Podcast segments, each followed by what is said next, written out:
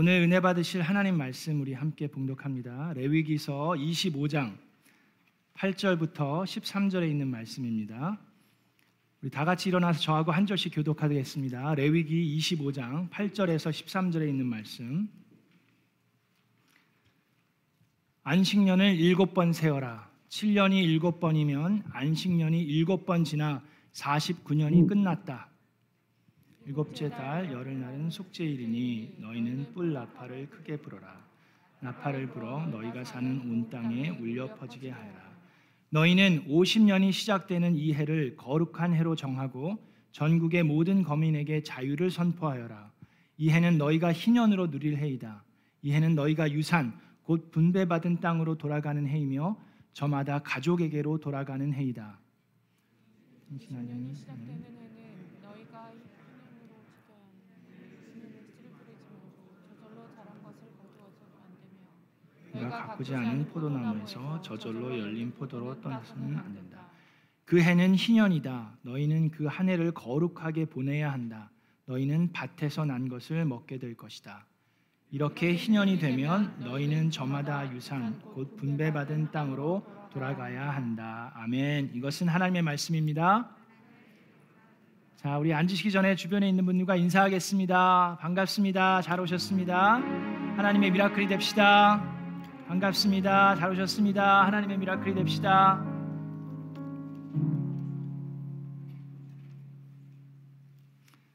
자, 여러분 오늘이 우리 Miracle Land 침례교회 50주년입니다. 성경에서 50년은 히브리어로는 요벨이고 영어로는 이 불어에서 따와서 주빌리라고 부릅니다. 우리 2층에 예배실이 있는데 그 예배실 이름을 참 잘 줬습니다. 그게 주빌리 채플입니다. 주빌리고 한국어로는 복 받는 해 그래서 희년이라고 부릅니다. 자, 8절 우리 주빌리라는 그 안에는 그렇게 이 축제의 의미가 있고 그 안에는 중요한 의미들이 있는데 오늘 우리 교회 창립 50주년을 맞으면서 그 의미들 몇 가지를 우리가 자세히 들여다보도록 하겠습니다. 자, 8절에 보면 안식년을 일곱 번 세어라 그렇게 되어 있습니다. 성경에서 숫자 7은 특별한 의미를 가지고 있는데 이 완성이라는 의미를 가지고 있습니다. 하나님께서 천지를 며칠 동안 창조하셨죠? 6일 동안 창조했다라고 우리는 생각합니다. 그런데 하나님께서는 창조에 대해서 이야기하실 때 7일째 안식했다는 말씀을 분명히 포함시키셔서 천지 창조의 이야기를 완성하십니다. 그래서 하나님께서는 그 안식에 대해서 자세하게 말씀해 주시고 계십니다. 자, 우리는 그 천지 창조가 6일 동안만 있었고 7일째는 아무것도 하시지 않았고 그냥 쉬셨기 때문에 중요하지 않다라고 생각할 수 있지만 하나님께서는 그 안식을 포함시키셨습니다. 자, 그래서 거기에 안식일이 있고 안식년이 있습니다. 그리고 그 안식년에 대한 예, 내용은 1절부터 나오는데 안식년에는 땅도 쉬어야 한다라고 하나님께서 말씀하십니다. 그래서 그 안식년에는 우리가 하지 말아야 될 것이 있습니다. 자, 이 희년을 보면서 그 중요한 의미들을 보면서 이 첫 번째 주빌리의 첫 번째 의미는 바로 이 안식입니다. 자, 안식년에는 하지 말아야 될 것이 밭에 씨를 뿌려도 안 되고 포도나무를 가꾸어도 안 됩니다. 그 당시에는 다 농업이었어요. 근데 씨를 뿌리지도 않고 나무를 가꾸지도 않으면 도대체 무엇을 먹고 살 수 있습니까? 라고 질문할 수 있습니다. 바로 그 질문에 대한 답을 하나님께서 말씀해서 주십니다. 25장 20절에 자, 일곱째 해에는 씨를 뿌려도 안 되고 소출을 거두어 들여도 안 되며 그 해는 우리는 무엇을 먹을까 하고 너희는 물을 것이다라고 얘기합니다. 자, 그럴 때 여섯째 해에 내가 너희에게 복을 베풀어 새해 동안 먹을 소출이 그 한 해에 나게 하겠다 하시고 어, 그렇게 말씀하십니다. 자, 하나님께서 여기서 하시는 말씀 뭡니까? 하나님께서 우리의 필요를 아시고 그거를 채워 주시겠다라고 하시는 말씀입니다. 그래서 안식의 가장 중요한 포인트는 그냥 손 놓고 쉬는 게 아닙니다. 안식의 가장 중요한 포인트는 하나님을 의지하는 것입니다. 자, 안식의 의미는 내 손을 멈추고 하나님을 바라보는 것입니다. 여러분, 우리는 때때로 바쁘고 그리고 열심히 살기 때문에 하나님이 나를 돌보고 계시는 게 아니라 마치 내가 내 자신을 돌보고 있는 것처럼 착각하면서 살 때가 있습니다. 열심히 살거든요. 자, 그런데 하나님께서는 이스라엘 백성에게 구원하셔서 홍해 바다를 건널 때 뭐라고 말씀하셨습니까? 우리가 출애굽 우리 창세기부터 계속해서 지금 이스라엘의 역사를 공부해 오고 있습니다. 그렇죠? 홍해를 바다를 건널 때 하나님께서 뭐라고 얘기하셨습니까? 출애굽기 14장 13절에 당신들은 가만히 서서 주님께서 오늘 당신들을 어떻게 구원하시는지 지켜보기만 하십시오라고 얘기하셨습니다. 자, 그래서 안식의 가장 중요한 포인트는 뭡니까? 그동안 6년 동안 수고했으니까 아무것도 하지 말고 쉬어라가 아니에요. 그게 아니라 안식의 가장 중요한 포인트는 그가 하나님이심을 알아라입니다. 무슨 말입니까? 자, 내가 그걸 어떻게 할수 있습니까? 내가 내가 땀을 흘려서 씨를 뿌리지 않아도 내가 나무를 가꾸지 않아도 하나님께서 나의 필요를 채우시고 하나님께서 나를 위해서 일하고 계심을 우리가 보고 깨달으라는 말씀입니다. 그래서 안식의 의미는 내 손으로 내가 사는 것이 아니라 하나님의 능력과 은혜 가운데 내가 살아가고 있다는 것을 바라보라는 것입니다. 그래서 안식의 의미는 나를 바라보던 시선을 멈추고 하나님께 시선을 돌리는 것입니다. 제가 이번 목회자 컨퍼런스를 이제 내일부터 여기 LA에서 합니다. 포도원 교회에서 하기 때문에 내일부터 목요일까지 목회자 컨퍼런스를 가는데요. 많은 목사님들을 뵙게 되는데 작은 교회든 큰 교회든 목사님들을 보면 안식년 같은 거는 꿈에도 못 꾸시는 목사님들이 참 많이 계십니다. 왜 그렇습니까? 첫 번째 이유는 성도님들은 안식년 같은 게 없는데 어떻게 목사가 안식년을 할 수 있냐? 미안한 마음이 들어서 뭐 안식년을 생각 못 하시는 목사님들이 많이 계시고 두 번째 이유는 뭡니까? 두 번째 이유는 목사님 담임 목사님이 안 계시면 교회가 안 된다고 생각하기 때문입니다. 자, 그런데 이 두 가지 다 잘못된 생각입니다. 자, 여러분. 안식년 동안 다른 사람들은 열심히 일하는데 나는 거기서 그냥 먹고 자고 놀면서 쉬면 정말 미안한 마음이 들어야죠. 그죠? 근데 안식년은 그냥 아무것도 안 하고 먹고 마시면서 쉬는 게 전부가 아닙니다. 그게 아니라 안식년을 통해서 내가 열심으로 하던 일, 내가 중요하게 생각했던 사역들을 멈추고 하나님을 바라보고 하나님을 알아가는 일에 힘쓰는 것이 안식년입니다. 목회자들은 안식년을 통해서 손을 멈추고 하나님을 바라보아야 합니다. 그리고 하나님을 더욱더 알아가는데 힘써야 합니다. 근데 그거는 목회자들뿐만 아니라 우리 모두 다 그래요. 여러분, 우리가 5일 동안, 6일 동안 열심으로 일하고 7일째 우리 안식일을 거하면서 우리는 이제 주님의 날, 주일을 지키는데 주님의 날에 와서 우리가 하는 게 뭡니까? 나의 손을 멈추고 하나님을 바라보는 겁니다. 나의 손을 멈추고 열심히 일했던 그 손을 멈추고 하나님 품 안에서 예배를 통해서 안식을 취하는 겁니다. 주일날 안식을 취하라고 또 그랬더니 여러분 예배당에 나와서 그냥 찬양 좋은 음악 듣고 기도하면서 그냥 두 눈을 지그시 감고 설교할 때 그냥 주무시는 그게 안식이 아니에요. 그죠? 지금도 보면 그러려고 막 자세를 하시는 분들이 계신데 그건 안식이 아닙니다. 나의 손을 멈추고 하나님을 바라보는 게 그게 안식이에요. 자, 두 번째 우리 목, 사님들이 아, 내가 없으면 안 될 거라고 생각하는 거. 그것 또한 건강하지 못합니다. 그런데 안타깝게도 현실이 그래요. 현실이 많은 교회들이 목사님이 안 계시면 교회가 어려워지는 교회들이 있습니다. 근데 여러분 예수님께서 목회자들을 통해서 예수 그리스도의 교회를 세우셨으면 목회자들이 자리를 비워도 예수님이 자리를 비우지 않으면 교회는 건강해야만 합니다. 근데 그게 현실적으로 되는 교회들이 거의 없어요. 자, 왜 그렇습니까? 여러분, 우리는 그 목회자들의 가장 중요한 사역 중에 하나가 바로 그 사역인 거예요. 우리가 부모로서 자녀를 키울 때 어떻게 키워야 됩니까? 자녀를 키우고 훈련하면서 내가 없더라도 우리의 자녀들이 잘 살 수 있도록 훈련시키고 키우는 게 부모가 해야 되는 일 아닙니까? 아멘? 맞습니다. 목회자들도 마찬가지예요. 그래서 교회든 어디든 한 사람에게 너무 집중되는 것은 좋은 것이 아닐 수 있습니다. 여호수아가 바로 그 부분에 있어서 실패한 사람입니다. 우리가 지금 계속해서 이스라엘 역사를 배웠어요. 근데 성경을 보니까 여호수아가 살아 있는 동안에는 이스라엘 백성이 하나님을 섬겼습니다. 근데 여호수아가 천국에 간 이후에 이스라엘 백성들은 하나님을 알지도 못했고 하나님을 예배하지 못했습니다.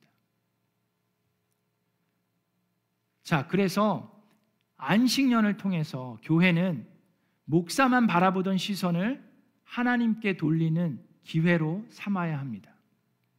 자, 첫 번째, 그래서 희년의 첫 번째 의미는 바로 안식입니다.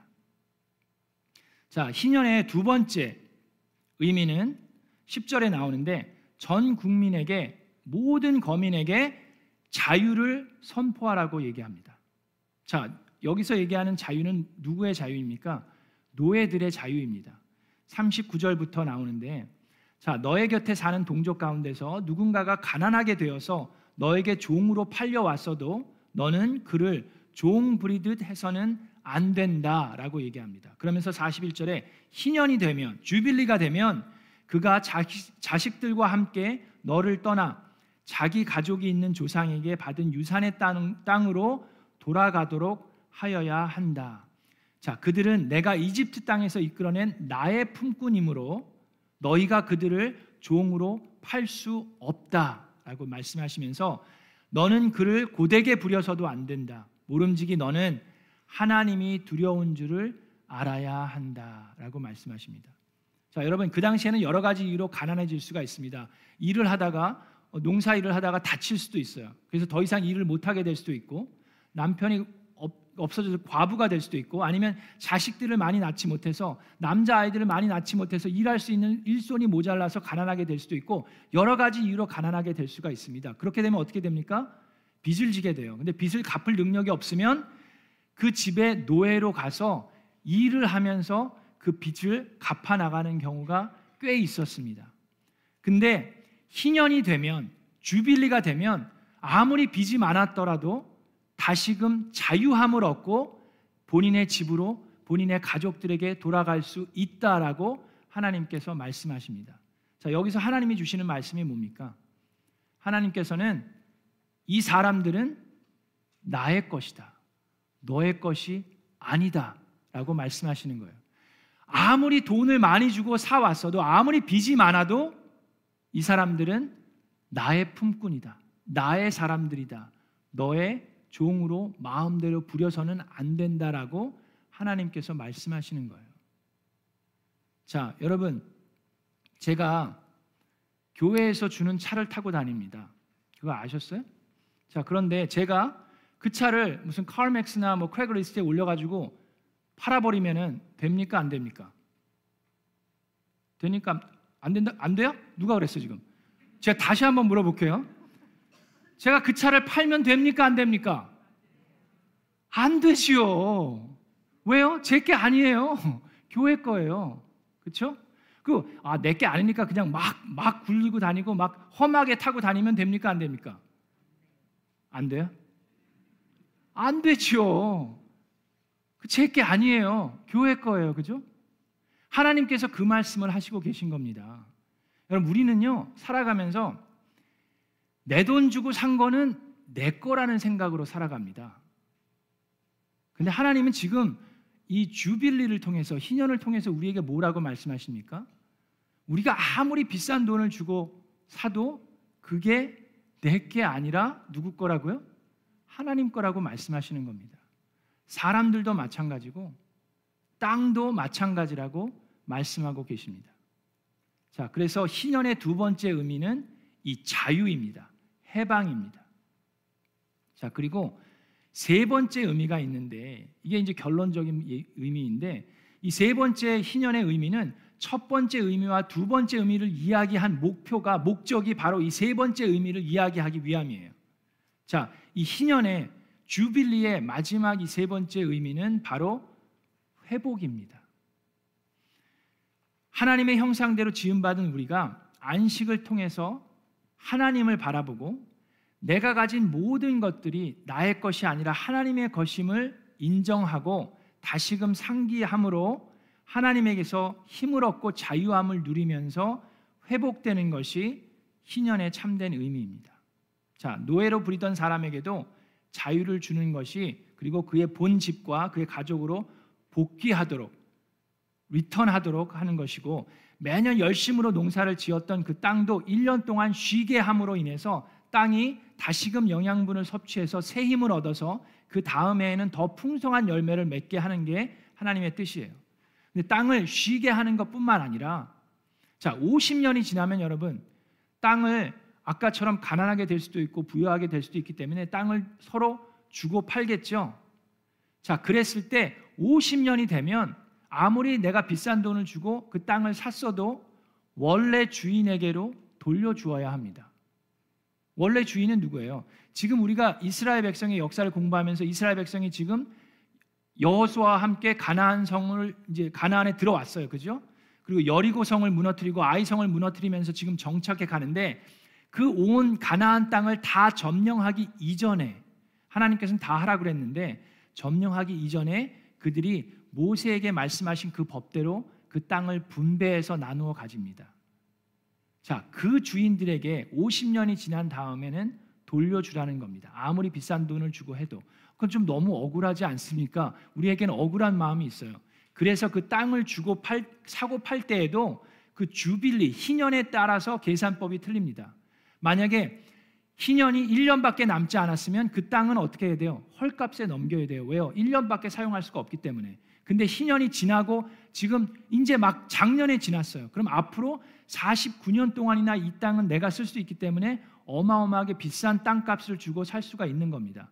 자, 그런 계산법들을 하셨는데 근데 재미있는 게 있어요.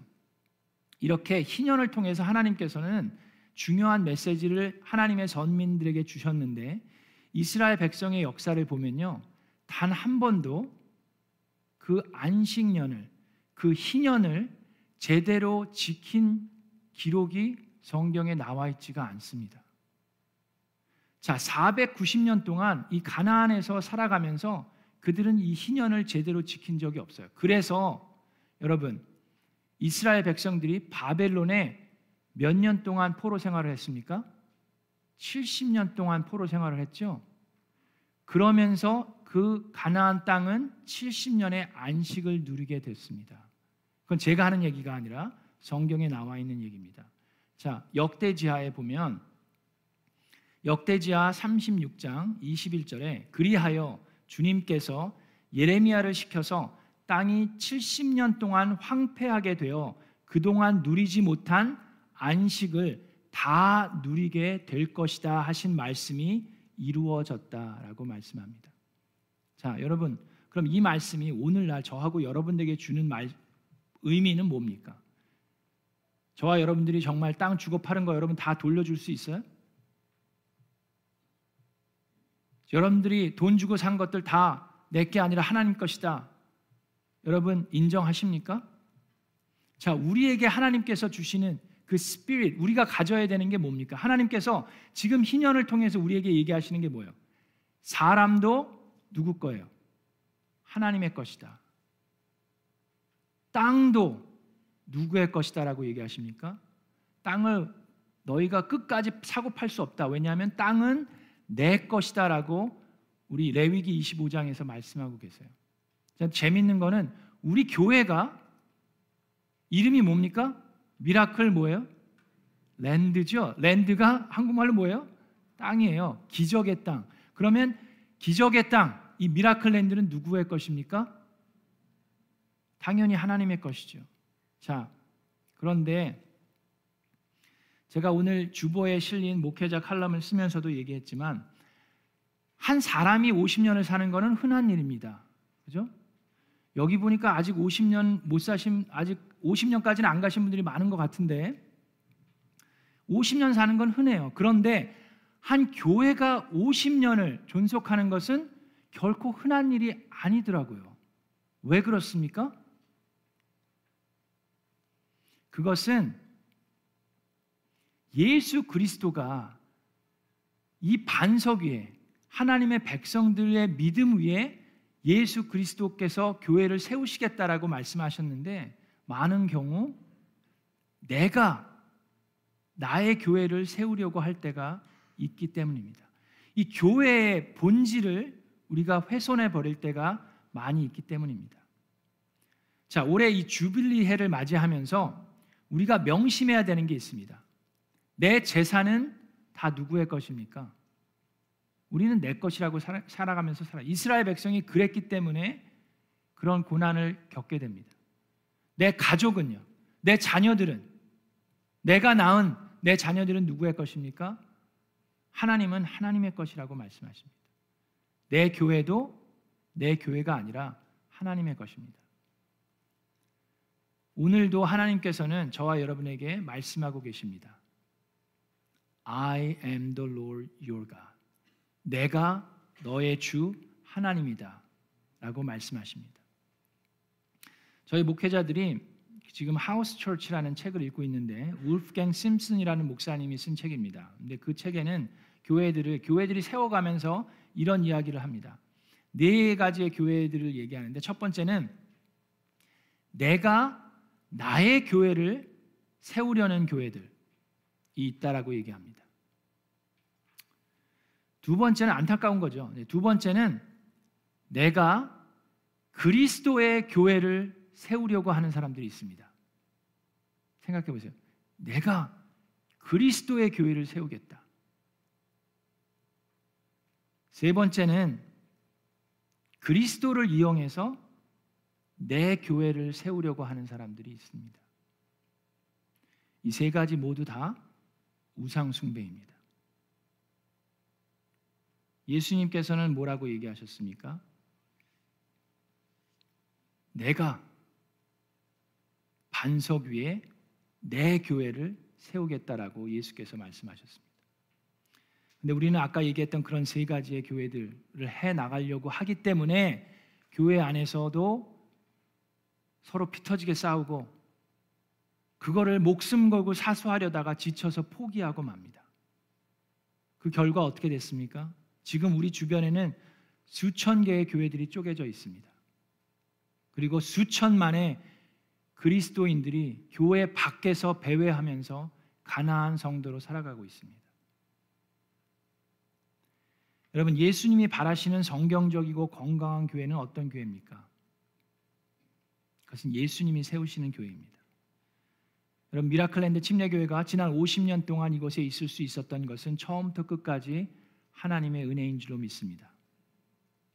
그리고 예수님이 살아계시고 하나님의 백성들이 호흡하는 순간, 호흡이 끊이지 않는 순, 동안은 우리 주님은 이 땅에 하나님의 백성들의 믿음 위에 예수 그리스도의 교회를 세워 가실 것입니다. 바로 그 교회가 우리 미라클랜드 교회가 되기를 주님의 이름으로 축원합니다. 배회하는 주님의 백성들이 다시금 하나님을 만날 수 있는 교회.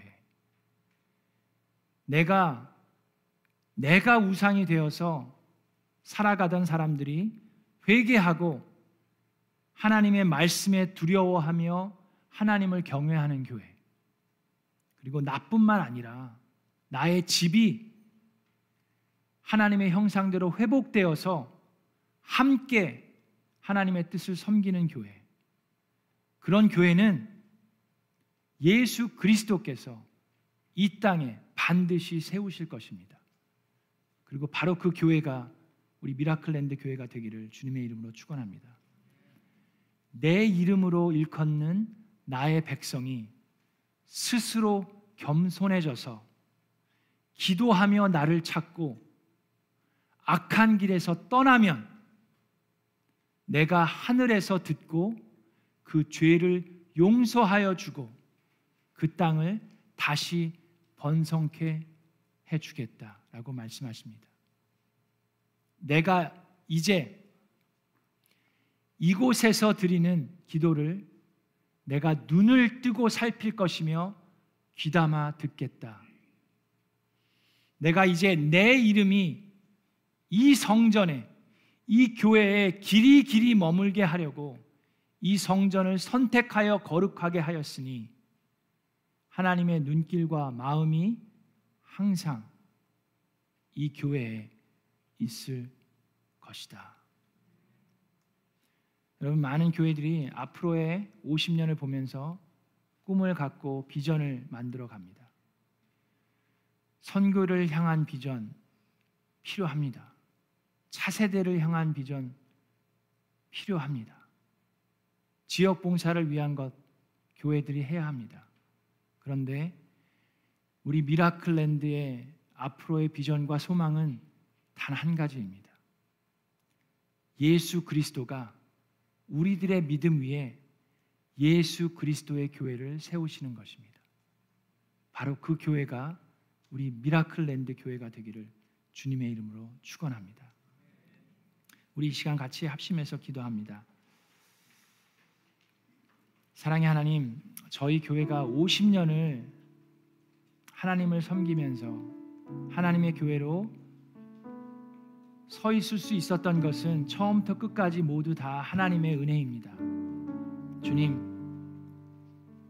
하나님께서 하신 그 약속의 말씀을 붙들고 저희들 하루하루 살아가기 원합니다.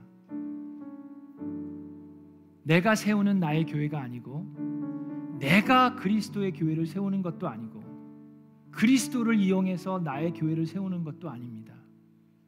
오직 주님 예수 그리스도께서 우리의 믿음 위에 예수 그리스도의 교회를 세워 가시옵소서.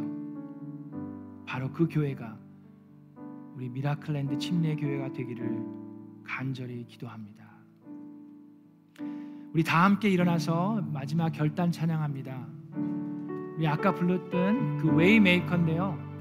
마이클 W 스미스는 이 곡을 작곡하면서 하나님께서 우리의 길을 예비하시고 만들어 가신다고 얘기하십니다. 근데 성경에서는 예수 그리스도께서 그 길을 만드시는 게 아니라 예수 그리스도가 바로 그 길이라고 말씀하십니다.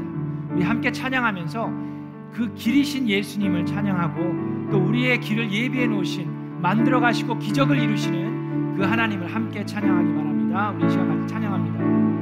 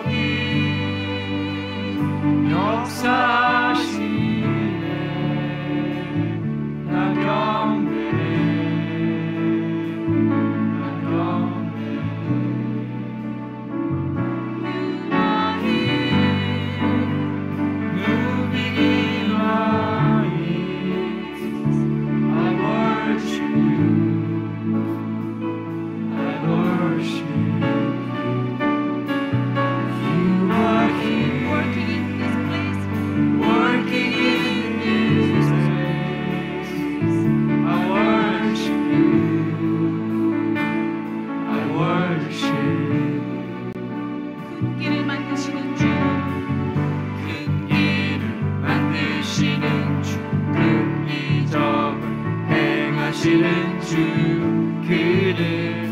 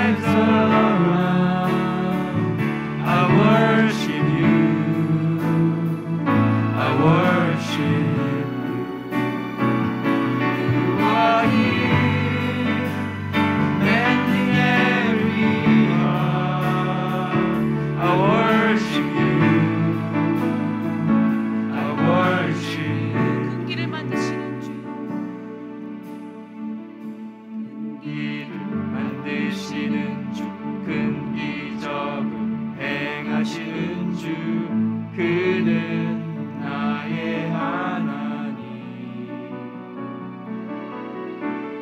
약속을 지키시는 주 어둠 속에 빛이 되시는 그는 나의 하나님.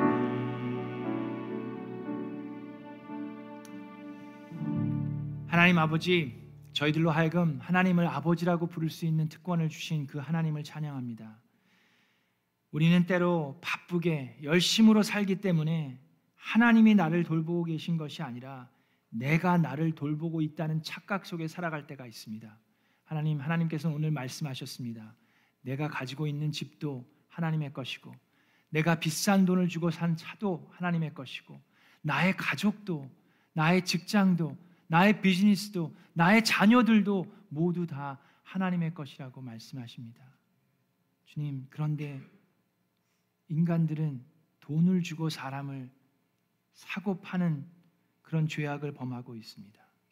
주님, 오늘 주신 말씀, 교회가 가슴 깊이 새기기를 원합니다. 많은 교회들이 나의 교회를 세워가려고 하다가 서로에게 아픔을 주고 많은 그리스도인들이 상처받고 떠나서 교회 밖에서 배회합니다. 주님, 내가 그리스도의 교회를 세우는 것도 아니고, 내가 나의 교회를 세우는 것도 아니고, 그리스도를 이용해서 나의 교회를 세우는 것도 아니고, 주님, 오직 하나님께서 예수 그리스도께서 하신 그 말씀대로 예수 그리스도가 우리의 믿음 위에 예수님의 교회를 세우시옵소서. 바로 그 교회, 배회하던 사람들이 다시금 하나님을 만날 수 있는 교회. 내가 우상이 되어서 살아가던 사람들이 회개하고 하나님을 경외하는 교회. 나뿐만 아니라 나의 집이 하나님의 형상을 회복하고 함께 하나님의 뜻을 섬기는 그 교회. 그 교회를 예수 그리스도께서는 반드시 이 세상에 세워 가시는 줄로 믿습니다. 바로 그 교회가 우리 미라클랜드 교회가 되게 하여 주시옵소서. 이제는 우리 주 예수 그리스도의 은혜와 하나님 아버지의 극진하신 사랑하심과 성령님의 감화 감동 교통하시는 역사가 예수 그리스도를 나의 구세주로 영접하고 하나님의 교회, 예수 그리스도의 교회가 우리의 믿음 위에 세워지기를 간절히 기도하는 하나님의 귀한 자녀들과 그 가족들 위해 지금으로부터 영원토록 함께 하시기를 간절히 축원하옵나이다.